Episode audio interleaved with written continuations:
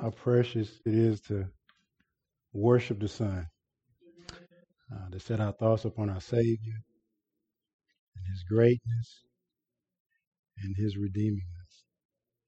And we're going to continue to do that. We set our thoughts upon Scripture. This morning we'll be looking at Hebrews chapter 1, verses 4 through 14. And once again, it's all about the Son. Hebrews is is all about the Son. And this morning we'll be looking at the Son and the fact that he's superior to the angels. Here's an outline if you want to copy down the outline points. Uh, we'll see that the Son, that Jesus is God's Son. We see that in verses 4 through 5. That's point A. Next point is that he receives worship. The Son receives worship verses 6 through 7. Third point is he is talking about Jesus Christ, the ruler of God's kingdom. We'll see that in verses 8 through 9. He is eternal, uh, verses 10 through 12. And lastly, we'll see that the Son reigns, verses 13 through 14. Here, Word of God. I'll start reading at verse number one for context. Long ago, at many times, and in many ways, God spoke to our fathers by the prophets. But in these last days, he has spoken to us by his Son, whom he appointed the heir of all things, through whom also he created the world. He is the radiance of the glory of God and the exact imprint of his nature. And he upholds the universe by the, the word of his power. After making purification for sins, he sat down at the right hand of the majesty on high. We've gone over these three verses the last uh, last uh, Sunday, and including verse number four. And I just want to stop here, and it's amazing. This this just should be enough, shouldn't it, for Jesus Christ? Uh, we could just you know just just close our Bible, start right there. That should be enough. But this just this says something about us as uh, even as believers that we still need to be reminded over and over again of the, the excellence of Jesus Christ. And this is what the author does. He, he continues on.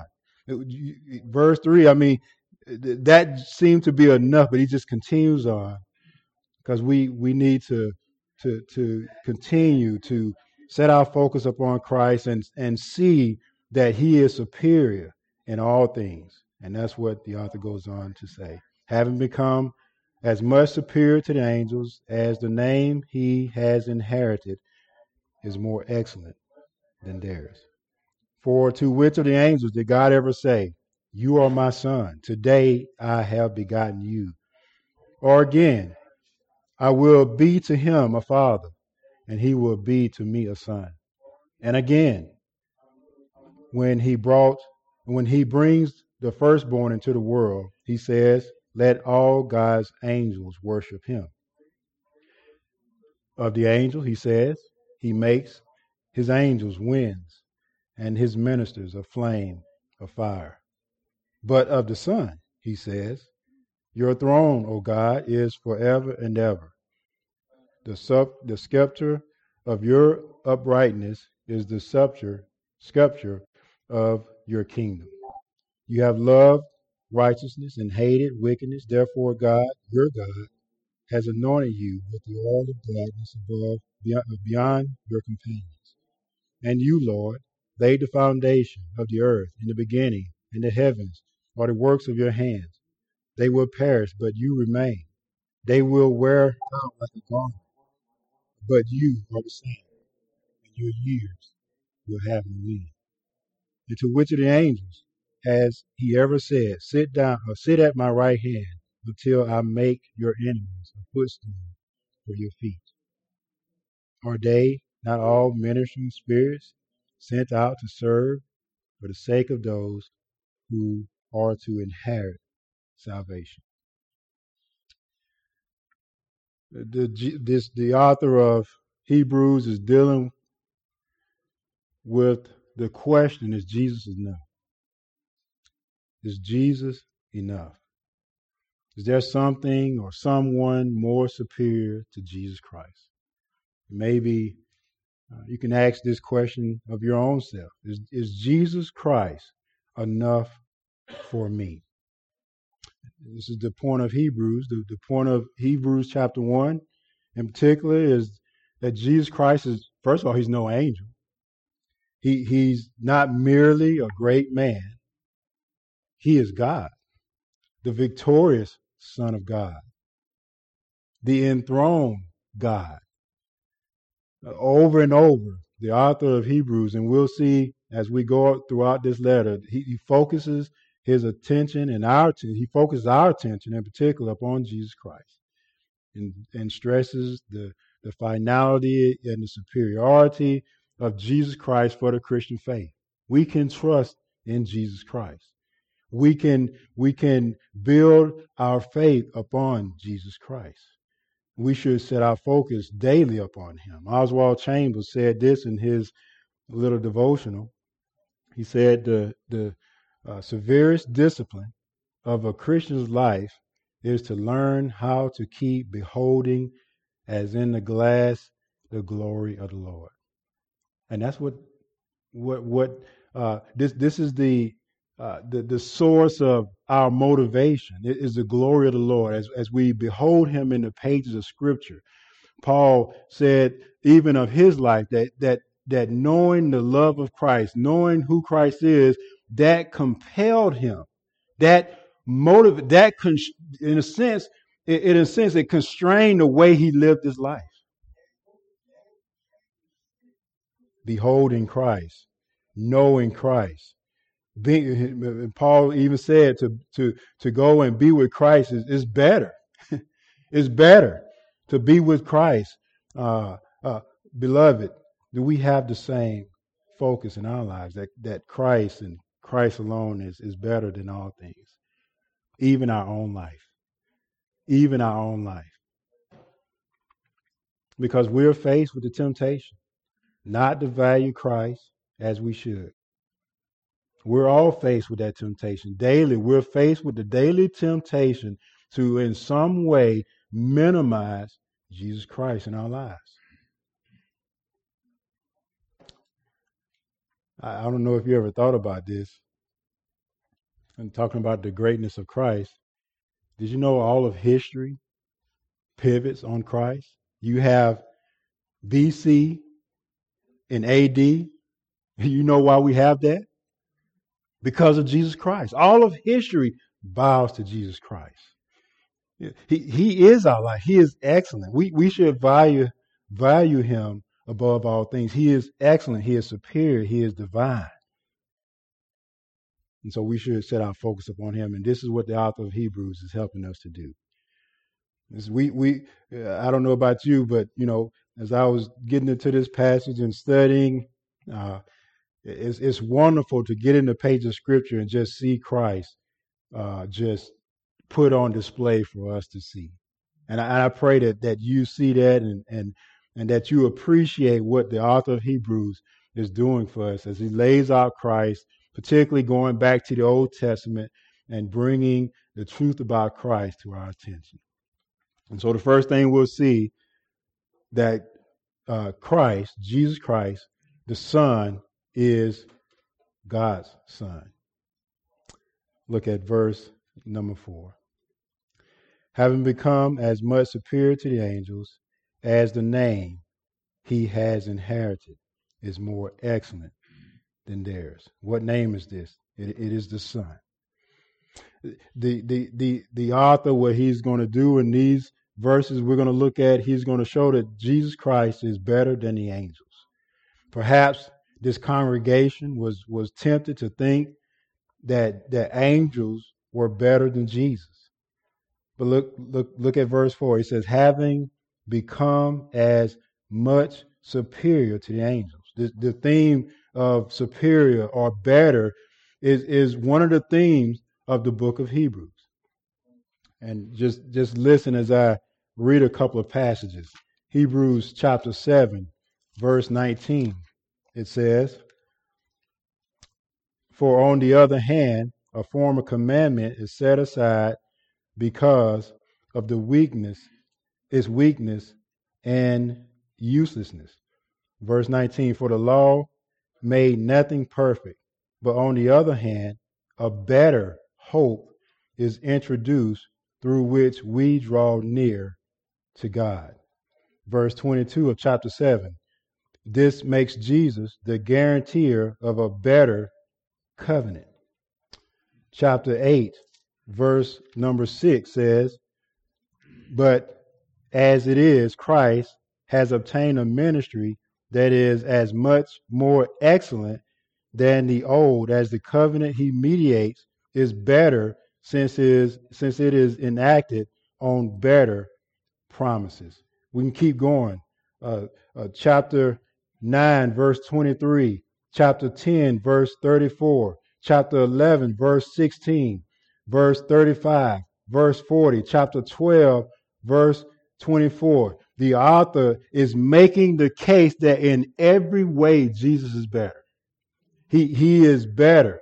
He's a better priest. He is a better prophet. He is better than the angels. He is a he he is the the full uh, the fulfillment of, of of all the the shadows and types that that we find uh, in in the Old Testament. Jesus is better, and and the comparison that the author is making here is that that he has having become such as much superior to angels. Angels are spiritual beings created by God. And the Hebrew and Greek word for angel simply means messenger.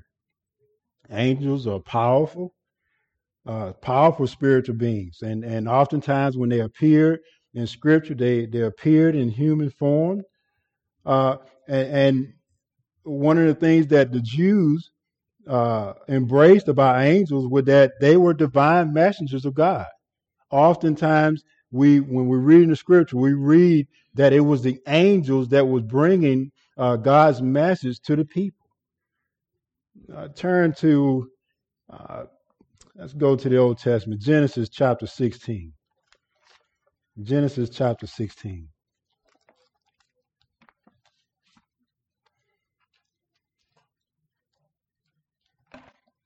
Genesis chapter 16, verse number 10.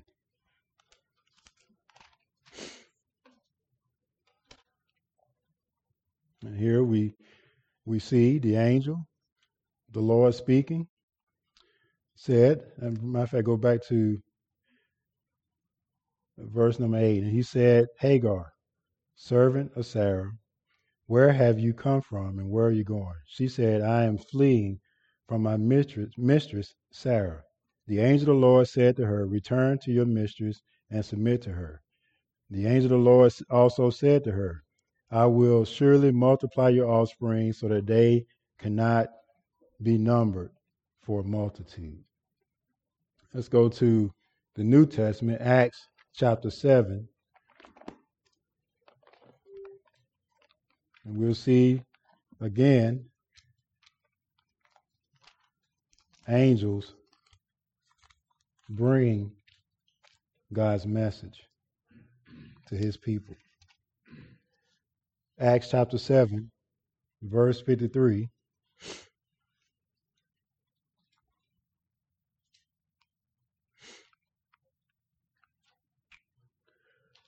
It says, and this is uh, Stephen's sermon. Stephen said, You who received the law as delivered by angels and did not keep it. The angels were, were in a sense mediators. They brought God's word. They mediated the law of God. I turn to Galatians chapter 3, verse 19.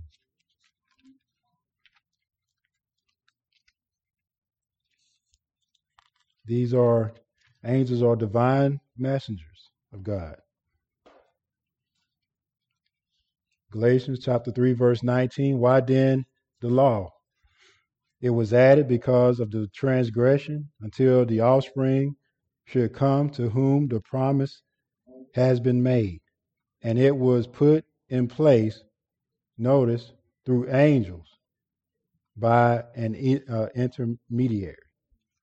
So the angels mediated the law of God. They brought uh, God's word uh, to the people of God. And so the, the, the, the Jews, for the Jews, angels was a big deal. That they were a big deal uh, to the Jews. Some, uh, the commentators even said that the Jews uh, even uh, prayed to angels.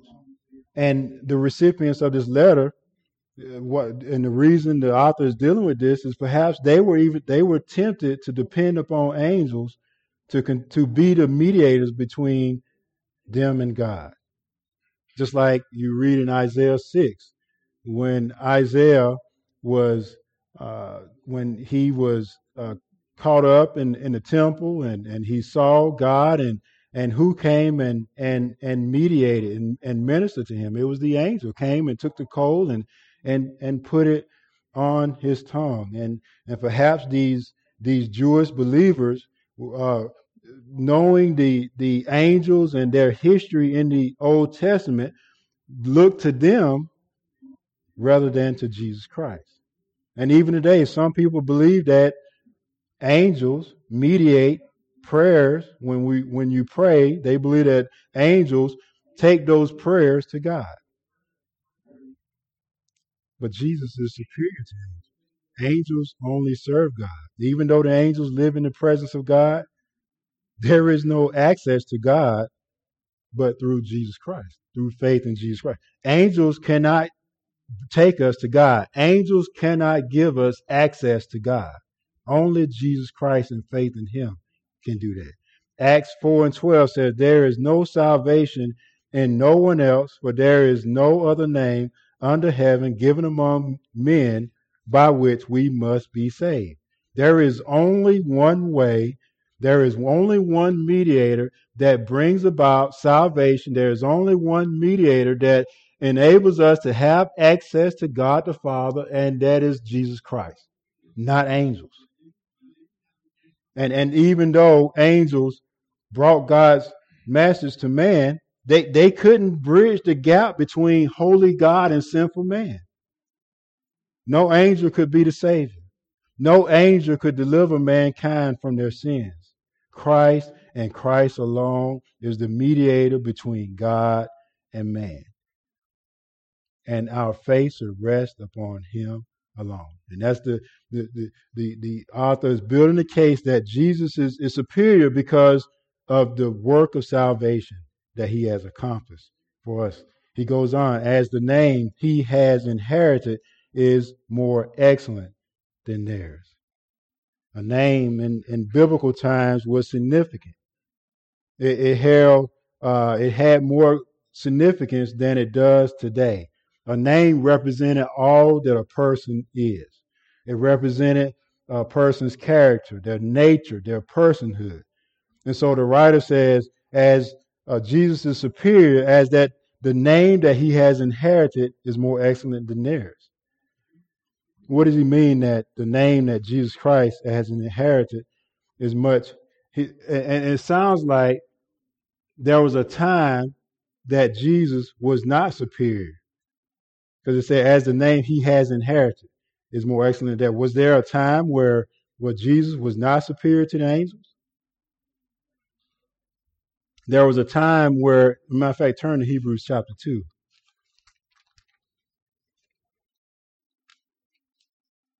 Hebrews chapter 2, verse number 6. Matter of fact, verse number 5. For it was not to angels that God subjected the world to come, of which we are speaking. It has been testified somewhere, What is man that you are mindful of him, or the Son of Man that you care for him?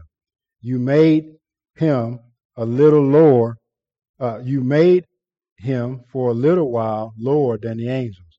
You have crowned him with glory and honor. I believe this is what the the uh, the writer is referring to when he said that the Lord Jesus Christ has has inherited uh, a name that's more excellent than theirs. For a time during the incarnation, Jesus, as the God man, as man, was a little lower than the angels at that time.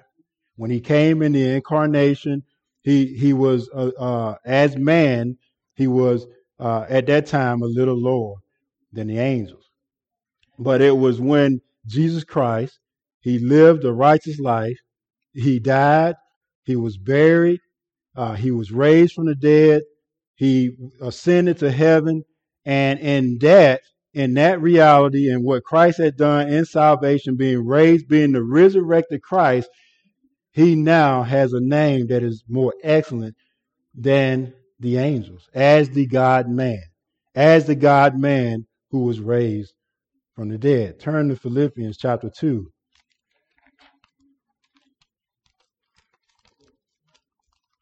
Philippians chapter 2, verses 19 through 11. Philippians chapter 2, verses uh, 9 through 11.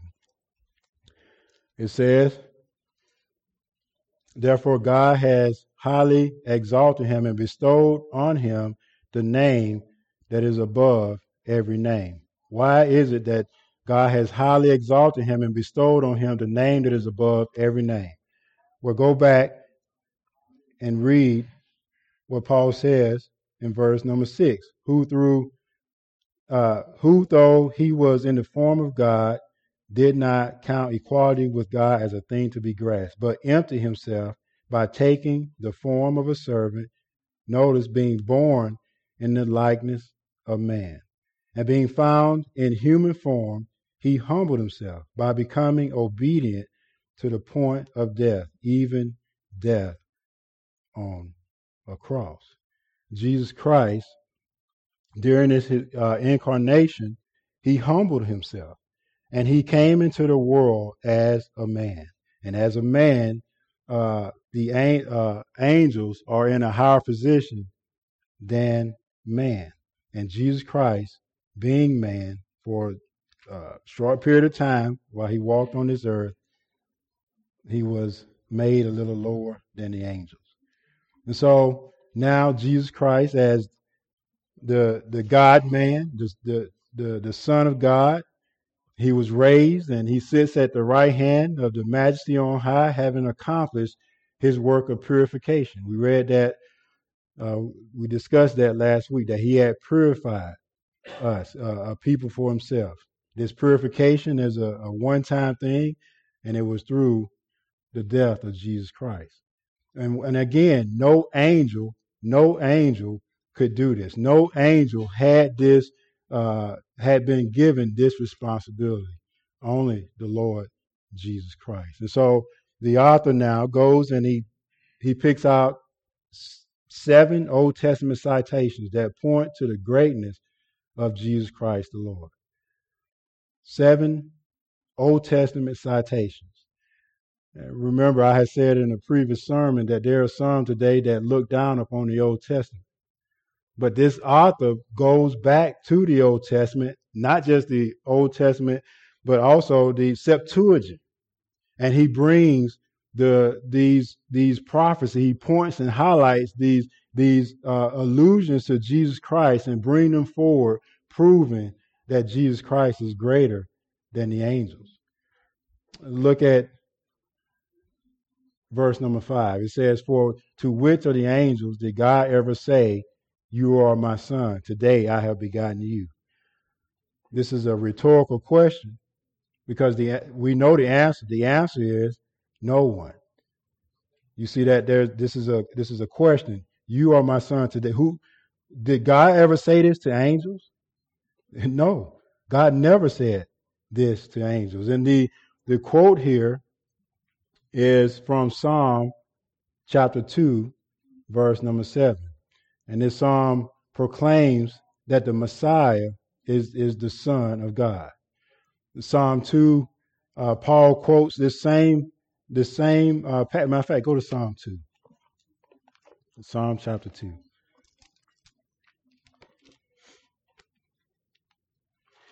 You know, it's not enough to go to people and say, Jesus, you know, people ask you who is Jesus Christ, and, and you just say he's Lord, you got to take them to the scripture. And this is what the, the writer of Hebrews is doing. He's making his point from scripture. Hebrew, uh, as you were, Psalm chapter 2, verse 7. And notice, it says, I will tell of the, the of the decree. The Lord said to me, You are my son. I know in my Bible it's a capital S. Today I have begotten you. This is a reference to the Messiah. This is a that the Messiah is the Son. And Paul quotes this same passage in Acts chapter 13, verse number 33. You say, how do we know that this refers to the Son? Well, New Testament author quoted the same verse and referenced it to Jesus Christ. Acts chapter 13, verse number 33. It says, And he has fulfilled to us their children by raising Jesus. Also, as also it is written in the second psalm, You are my son, today I have begotten you. And so we see a reference that is found in the Old Testament it is referenced by an author in the New Testament, and, it, and he says that it points to Jesus Christ. And so, again, uh, Jesus Christ is the Son of God. And this is the point that the author is making. God never said to an angel, You are my son. Now, he in Job chapter 1, verse 6, the angels are called sons of God, the sons of God. But God never said to an angel, You are my son. This is important because you have some cults out there today that minimize and, and they uh, say that Jesus, and we'll talk about that here in a minute, that Jesus was was born and and therefore he's not God. Uh, these this this passage points to the fact that G, that God said that the Messiah is the Son. Paul pointed to the fact that this verse that we uh, read in Philippi, uh, in Psalm chapter two, verse seven, is about Jesus Christ. So the connection, Old Testament and New Testament, uh, New Testament points to the fact that Jesus Christ is the Son of God. Uh, even uh, in Matthew chapter 3, verse 17, God said, this is my son. When Jesus, on his baptism, this is my son whom I love. With him I am well pleased. In Matthew chapter 17, verse 5, on the Mountain of Transfiguration, God said again of Jesus Christ, This is my son whom I love. With him I am well pleased. Listen to him. So the Father acknowledged Jesus as the Son. And that's the point that the writer's making. G- the Father acknowledged Jesus as his son. Jesus just did not give himself that term. The Father acknowledged Jesus as son. And here in our passage, the writer goes on, and says, Or again, I will be to him a father, and he shall be to me a son. This is taken from 2 Samuel chapter 7, verses uh, 14 through 16. And this, this passage originally spoken to David by the prophet Nathan concerning Solomon. God promised David that one of his descendants would sit on his throne forever. In the context, it refers, it refers to Solomon, but in, in as a, a prophetic word, this is ultimately fulfilled by Jesus Christ. Solomon died. This points to the Son, Jesus Christ. Uh, again, God never said this to, to angels. God never said to an angel, I will be to him a father, he shall be to me a son. This only is, uh, the Father only said this to the Son. So no angel is superior uh, than Jesus Christ, the Son. And so he's not only superior because he is God's son, he is superior because the angels worship him. Jesus Christ is the object of worship. And that's what we find in verse 6 and 7. Starting with verse 6, and he says, And again, when he brings the firstborn into the world, let all God's angels worship him. Now this this again sounds like the, the those who are cults will take what is said here and they will twist it. They will look and say, okay, firstborn, what does firstborn mean? Well, the Jehovah's Witness, they would take this and they understand that Christ being the firstborn is that Christ is the first created being and through him all other things were created. This is what they this is how they phrase it in their New World Translation. So they take this word firstborn and say that means that Jesus was the first created being. Is that what God is saying? No. The Mormons, on the other hand, they take this English translation of the word firstborn, they take it literally. And they, again, they believe that Christ is the firstborn child of the Heavenly Father. But listen how they, this is how they believe it. That Jesus Christ is the firstborn child of the Heavenly Father and, and, and one of the goddess wives. the relationship between the Heavenly Father and, and, and one of his goddess wives. And, and, and Jesus is, is simply uh, a result of that that relationship. That's blasphemy. But this is these are the people that are riding up and down the streets.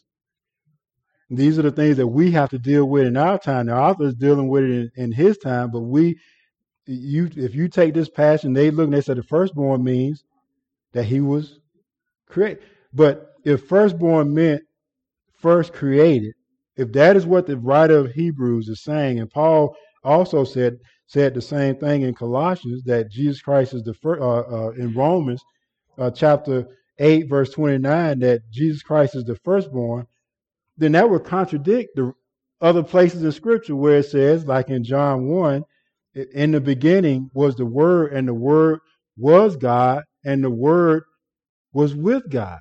In the beginning, in the beginning of what?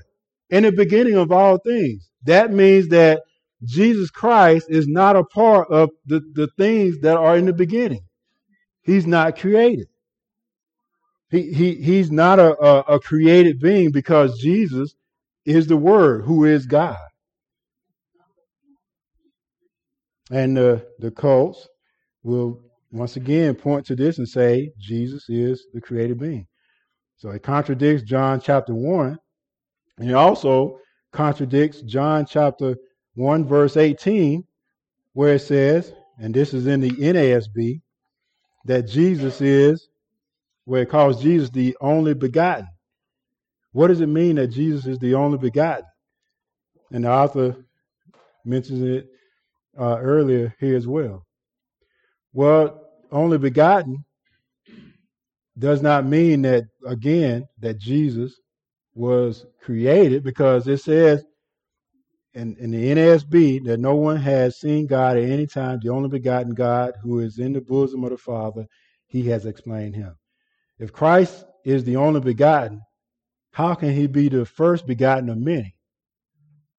If he's the only begotten, then there's no others that are begotten besides him.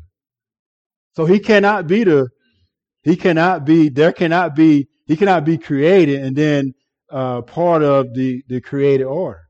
He's the only, uh, and, and only uh, the ESV doesn't use the word only begotten. It's just, it refers to Jesus as God, which, uh, which is a better translation. It causes us not to get, to get, you know, caught up on this only begotten of God. Does mean that he's born of God? No. So, firstborn has uh, a, a, different meaning here in this passage. Uh, it means that that Jesus is the preeminent one. That's that's what it means. That he is that that he is preeminent. It indicates that that he has he is of of uh, the dominion of the Son. This same uh, word is used in Psalm 89, verse 27, where it says that the, the firstborn is equated to the highest kings of the earth. So the firstborn points to the preeminence of the Son over all things, not that he is create he is a part of the created order. I know that's a mouthful, but uh, these are the kind of things that that we are dealing with in our time. I had a guy that I was I told you before in a Bible study with when I was in the military, and I didn't know he was a Mormon. We would go and we would talk about Jesus Christ, and he was part. You know, he would sit in the Bible study, he would listen, and then come to find out that he was a Mormon. And Mormons do not believe what we believe about Jesus Christ. So don't let them lie to you. If they come and they find you on the street, you see two two guys riding a bike with a white shirt on, with a tie on, they stop you and say, "We worship the same Jesus." We know it. No, they don't. Jehovah's Witness, they do not believe in the same uh, Jesus that we believe in.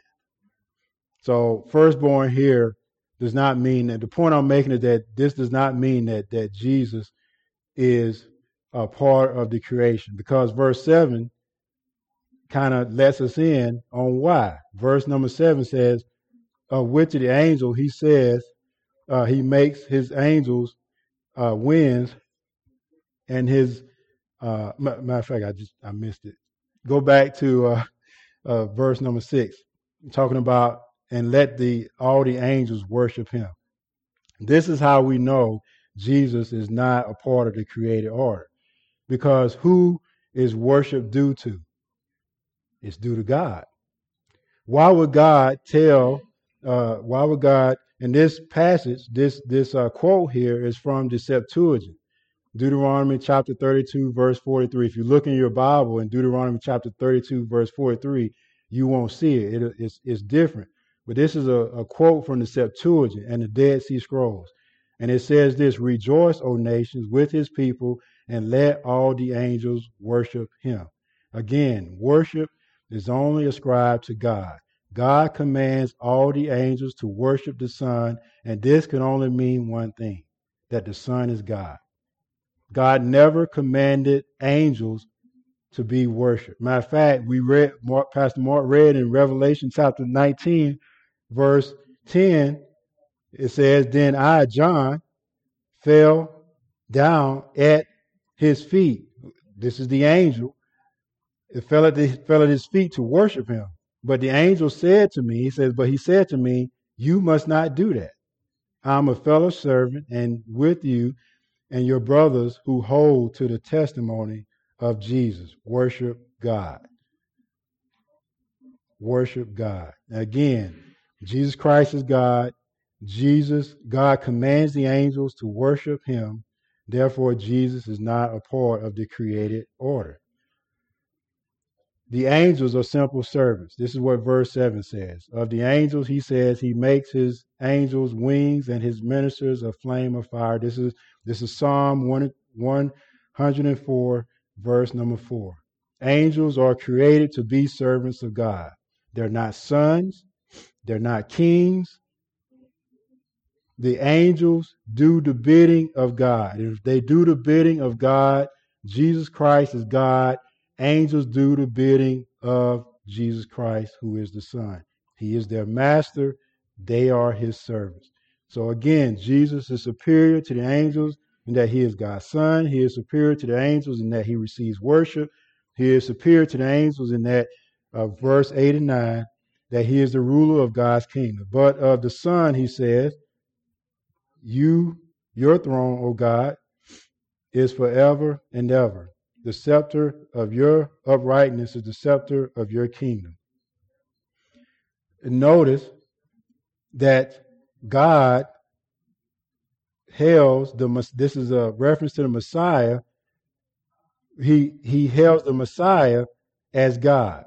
He said, Your throne, O God, is forever and ever. God is a, addresses uh, the, the Messiah as God. Verse number nine You have loved righteousness and hated wickedness.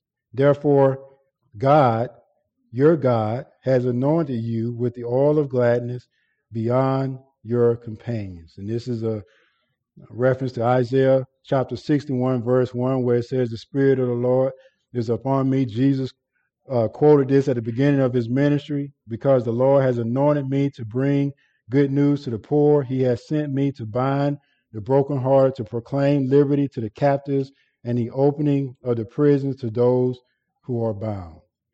This points to the Messiah, our Lord and Savior, Jesus Christ. He is a ruler of God's kingdom. And not only is he a ruler of God's kingdom, he is eternal. He is eternal. And the author of Hebrews, to, to, to help us to see this point, he, he quotes Psalm 102 and says that Jesus, uh, verse number 10, it says, And the Lord and you, Lord, laid the foundation of the earth in the beginning, and the heavens are the works or the work of your hand. This is found in Psalm 102. And this is similar to what John says in John chapter 1, when he says, In the beginning was the Word, and the Word was with God, and the Word was God, and Word, and there was nothing, uh, not anything made that he did not make.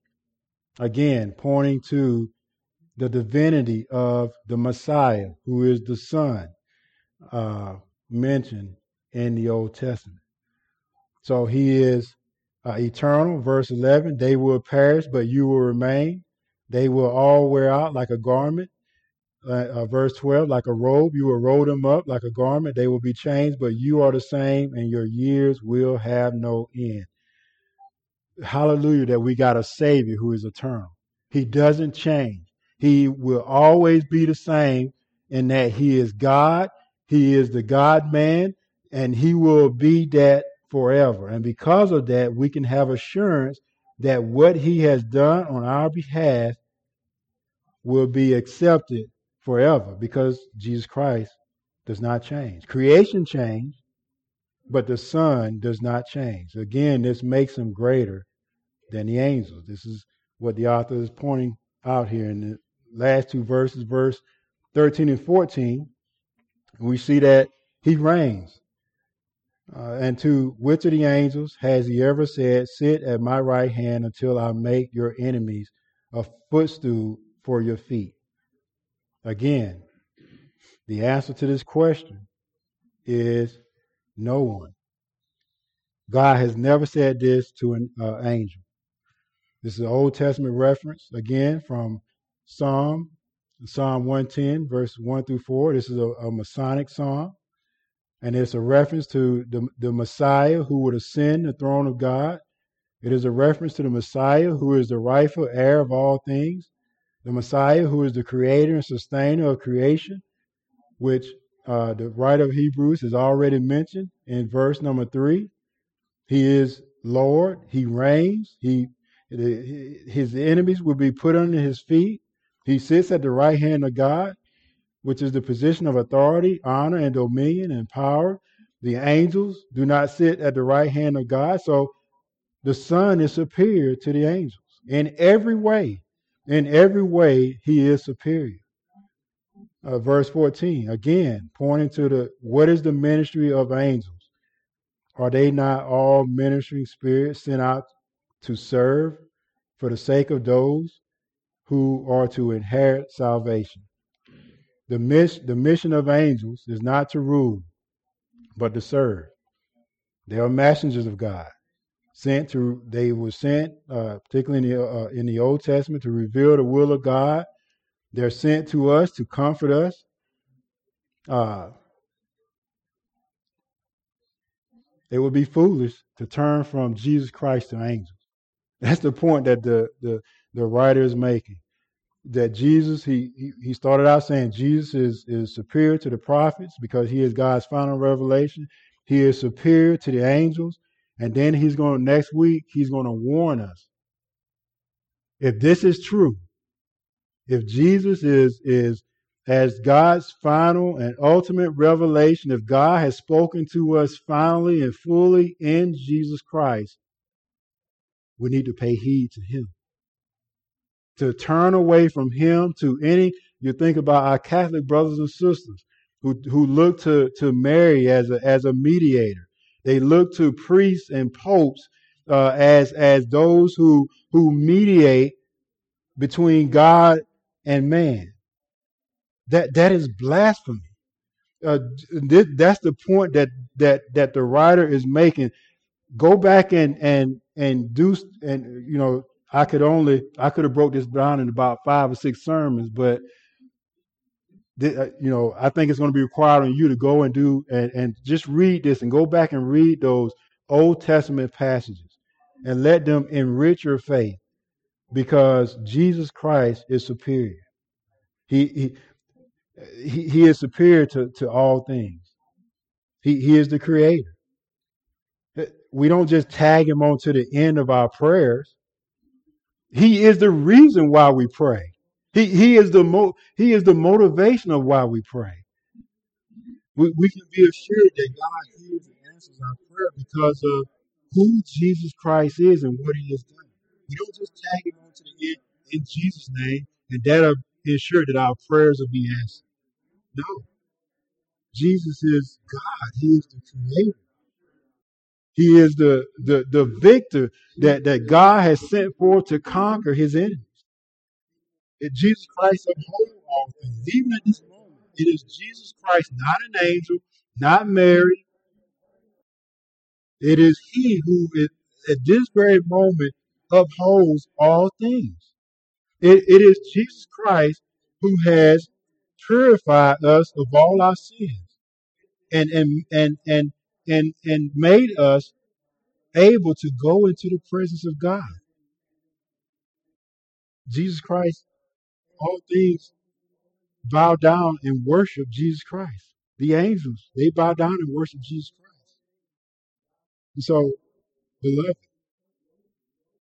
do you have a passion for the supremacy of Jesus Christ as the Son of God in your life? When you read your Bible, do you flip through the pages? And then you, you read your Bible and then you go away and, and, and, and not amazed by Jesus Christ? Do you read your Bible to find things that appeal to you rather than Jesus Christ? Do you live in a way that others see that you know Jesus Christ and you serve him? Beloved, we were created for Jesus Christ and Jesus Christ alone. Let, let us pray. Father, how amazed we are that you have given us abundant life in Jesus Christ that enables us to see Christ clearly. There are many who perhaps some of us know who are a part of cults who minimize the person of Jesus Christ. Thank you, Father, for giving us your word and not just giving us your word, but giving us the, the heart to understand your word and see Jesus Christ and, and, and, and, and his, his greatness and his superiority in all things, that we can comprehend him and these are, are the things that, that we need to know for ourselves because there are those who perhaps go up and down the streets in which we live who desire to deceive us about Jesus Christ and his greatness. But the, the scriptures are clear who Jesus Christ is, both Old Testament and New Testament. It is clear that Jesus Christ the Son of God is God. And we thank you for that because if He is God, then He is able to mediate our relationship with God the Father. And we, we are truly grateful for that. And I pray, Father, that your people, whenever they come in contact with someone who is a Mormon, who is a Jehovah's Witness, may they not be afraid to tell them that Jesus Christ is God, that he was not created and, and given divinity. No, he was always divine. He was he is always God. He is he has always been the Son. And therefore we can set our faith and trust and hope upon him for our salvation. We thank you, Father. In Christ's name I pray. Amen.